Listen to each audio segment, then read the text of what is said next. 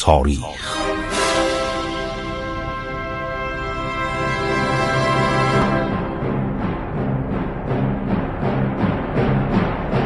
کاری از گروه جوان و اندیشه رادیو جوان.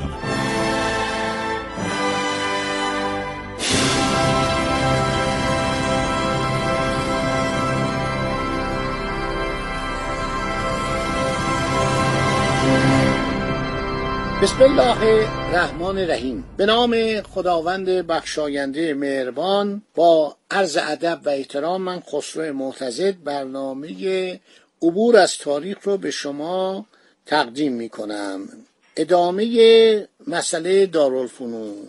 همراه با شروع ساختمان در سال 1266 امیر کبیر جان داوود خان را برای استخدام شش تن معلم دانا و ورزیده در فن تعلیم به اتریش فرستاد. قرار شد که شش نفر معلم به مبلغ 4400 تومان در سال حقوق سالیانه و مخارج رفت و برگشت استخدام کنه. یک نفر معلم استخدام کرد که بتواند فیزیک و شیمی درس بدهد. دواسازی را به شاگردان بیاموزد. دو معدنچی که در کار معدن سررشته داشته باشند. گفت اینا رو هم به خدمت بگیرید. بعد گفت مجموع حقوق سالانه این نه نفر از پنج هزار تومن در سال نگذره.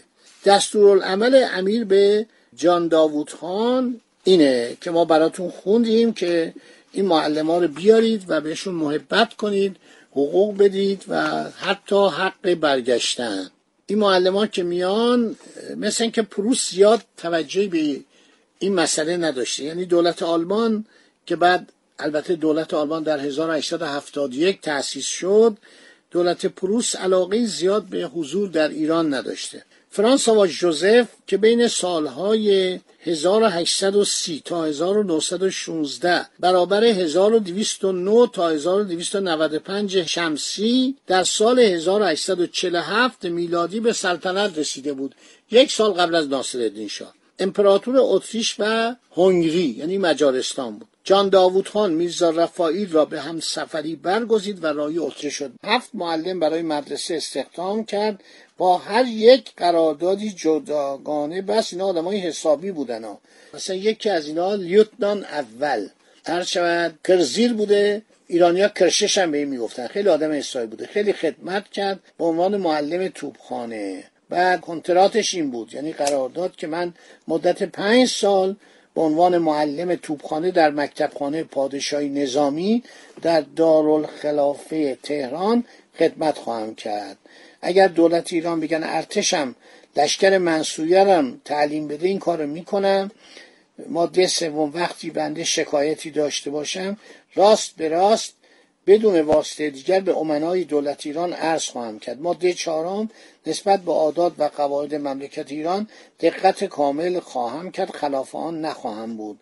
ماده پنجم پس از قرارداد مدتش که تموم شد که پنج سال بود امنای دولت ایران اختیار تام دارن که بنده را مبلغ دیویست تومان رایج از برای خرج را مراجعت کردن به وطن خود داده مرخص کنند اگر مناسب رأی شریفشان باشد که او را در خدمت نگه دارند و او از این راضی باشد تجدید قرارداد می نمایند اشکالی نداره. تحریرا در دارالسلطنه وین در روز سیام ماه فیابوس 1851 فکر فوریه باشه. شاهد بنده درگاه هنریک بارب صاحب منصب نظارتخانه تجارت دولت بهی استریا و مترجم دیوانخانه بزرگ ممالک متعلق به دارالسلطنه وینا یعنی وین خواهد بود. امضا کرده گفت من می‌خوام بیام استخدام بشم. سختگیری هم می‌کردن.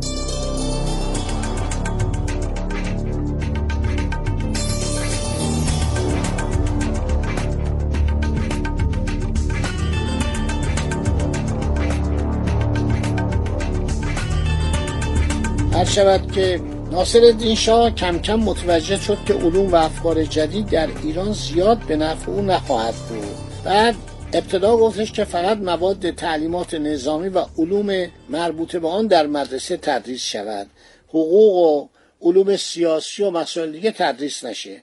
سبب اینکه مواد درسی منحصرا پیاده نظام سوار نظام مهندسی توپخانه طب داروسازی و جراحی معین شده همین بود.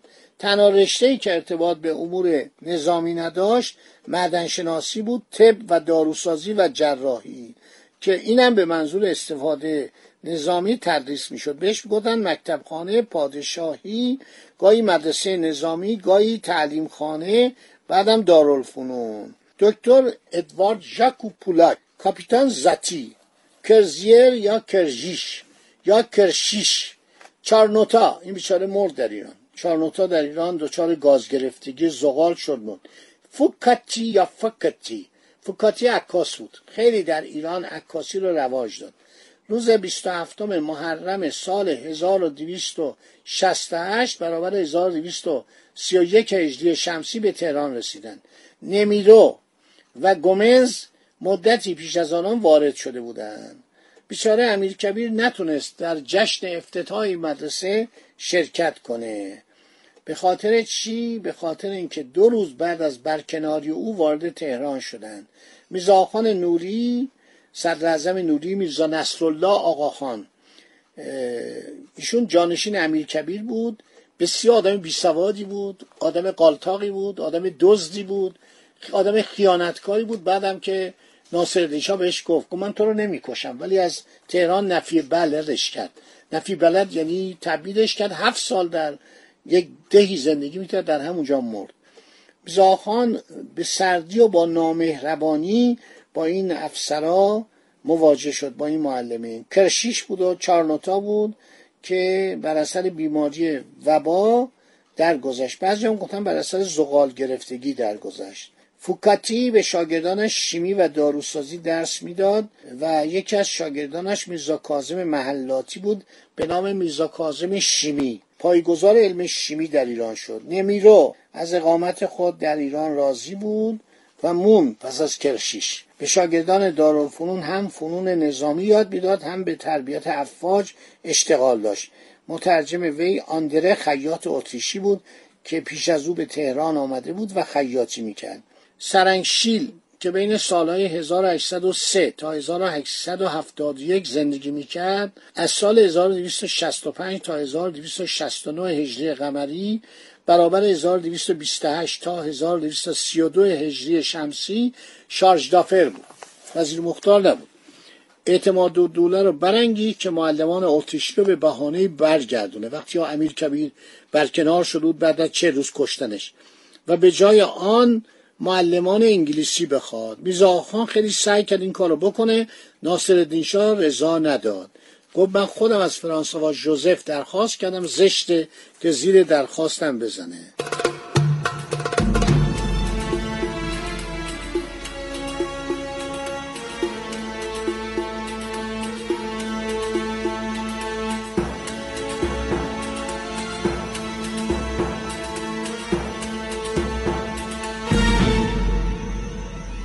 امیر کبیر که حالا برکنار شده بود البته کارهای زیادی با امیر کبیر داریم و الان داریم این تیکه دارالفنون میگیم. غمگین شد دید این اعتماد و دوله بیاعتنایی می‌کنه بیادبی می‌کنه. جان داوود خان و نزد خودش خواست گفت این معلمان من به ایران خواستم. اگر همچنان بر سر کار بودم ایشان را به سزا احترام می و گرامی می داشتم اما اکنون اختیار ندارم و زشت و نکوهیده است که سرگردان و ناراضی و نگران باشند. چندان که می‌توانی با آنان مهربانی کن نگذار ناراحت و پراکنده خاطر شوند. اعتماد و دوله هم دیگه اینا رو اذیت نکرد. عرض شود که معلمان اتریشی وقتی وارد تهران شدن ناصر الدین شاه از ورودشان شادمان شد و همایل سرخ سرتیبی رو به موسیا جان داوود خان داد. خیلی ازش تعریف کرد گفت من اینا از اینا حمایت می‌کنم شما نگران نباشید دارالفنون از بدو تأسیس تا دو ماه جزء وزارت خارجه وزیر نظر محمد علی خان شیرازی وزیر امور خارجه اداره می‌شد. ولی بعد از مدتی چه روز پیش از افتتاح مدرسه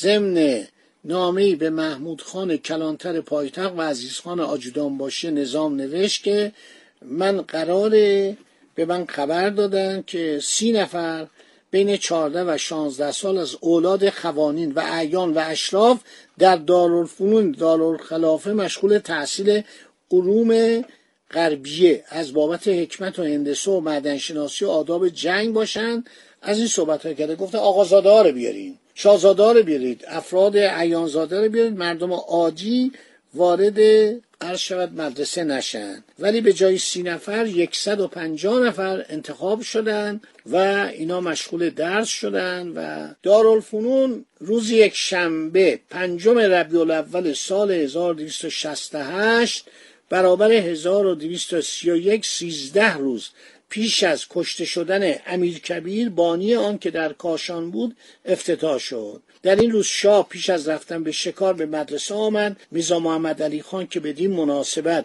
با حضور گروهی از درباریان و بزرگان و معلمان خارجی و ایرانی جشن بزرگی آراسته بود از او استقبال کرد. بعد اینو از وزارت خارجی گرفتن و براش معلم ترتیب دادن. مدرس و رئیس درست کردن. در سال 1269 ماه ربیع الاول کار بنایی دارالفنون به پایان رسید. بر چهار طرف آن پنجاه اتاق که قسمتی از دیوارهای آن به گچبری ها و نقش ها و تصیب های بدی آراسته بود ساخته شد. این اتاقها همسان و هم اندازه بود چهار متر درازا و چهار متر پهنا داشت. جلوی اتاقها ایوان بود. میان حیات دارالفنون حوز بزرگی ساخته بودند. پیرامونش یک باغچه‌ای که در آنها درختان میوه از قبیل زردالو و توت و شاتوت شود نشانده شده بود. در دارالفنون در اول به خیابان باب همایون باز می‌شد. در سال 1292 1259 شمسی بنا به مسلحت این در مسدود و در تازه به خیابان ناصریه ناصر خسرو فعلی گشوده شد. تا سال 1277 1240 شمسی کار تدریس دارالفنون از دو ساعت پس از برآمدن خورشید تا سه ساعت پیش از غروب آفتاب ادامه داشت شاگردان به خرج دولت نهار میخوردند. پس از به آوردن نماز ظهر که دست جمعی بود دوباره به خواندن درس می پرداختن. معلمان نیز در مدرسه نهار میخوردند اما غذای ایشان بیشتر و بهتر بود. لباس هر سنف شاگردان مشخص بود. تا سال 1277 قمری 1240 شمسی روزهای اعیاد ملی و مذهبی و ایام سوگواری و روزهای دوشنبه و جمعه هر هفته و ایام ماه رمضان مدرسه تعطیل بود. اعتزاد و سلطنه وزیر علوم و رئیس مدرسه تعطیل روزهای دوشنبه را موقوف و تعطیلات دیگر را محدود کرد. از این رو مدت فعالیت دارالفنون پس از کسر چه روز تعطیلات تابستانی به دویست و اند روز عرض شود که افزایش یافت.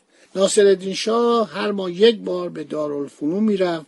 در کلاس های درس حضور میافت و از پیشرفت شاگردان جویا می‌شد.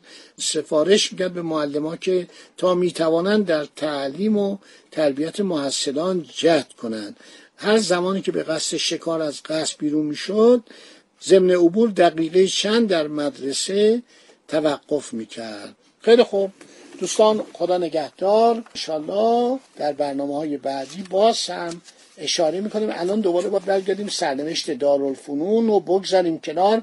بریم دنبال ماجرای امیر کبیر خدا بیامرز که چه بلایی سرش اومد چقدر مملکت آروم کرد چقدر بودجه رو درست کرد چقدر نزد برقرار کرد چقدر شار و نصیحت کرد ارتش درست کرد پلیس درست کرد قراولخانه درست کرد لباس ایرانی رو ترویج کرد گفت به جای پارچه فرنگی پارچه ایرانی مصرف کنیم سماور داد ساختن کالسکه گفت بسازید. خیلی کارا برای این مملکت کرد که متاسفانه ناصر شاه در عین جوانی و حماقت و قرول و سایت ملکه مهدولیا که دخترش هم عزت الدوله رو به زنی به امیر کبیر داده بود اون بلا سرش اومد. در کنارش کردن بعد چه روزم کشتنش.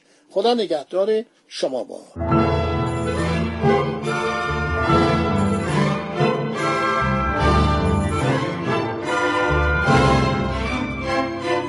عبور از تاریخ.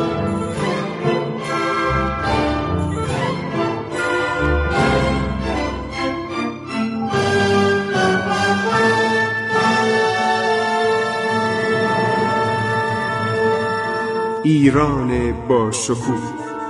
سرگذشت ایران ما به روایت خسرو معتزه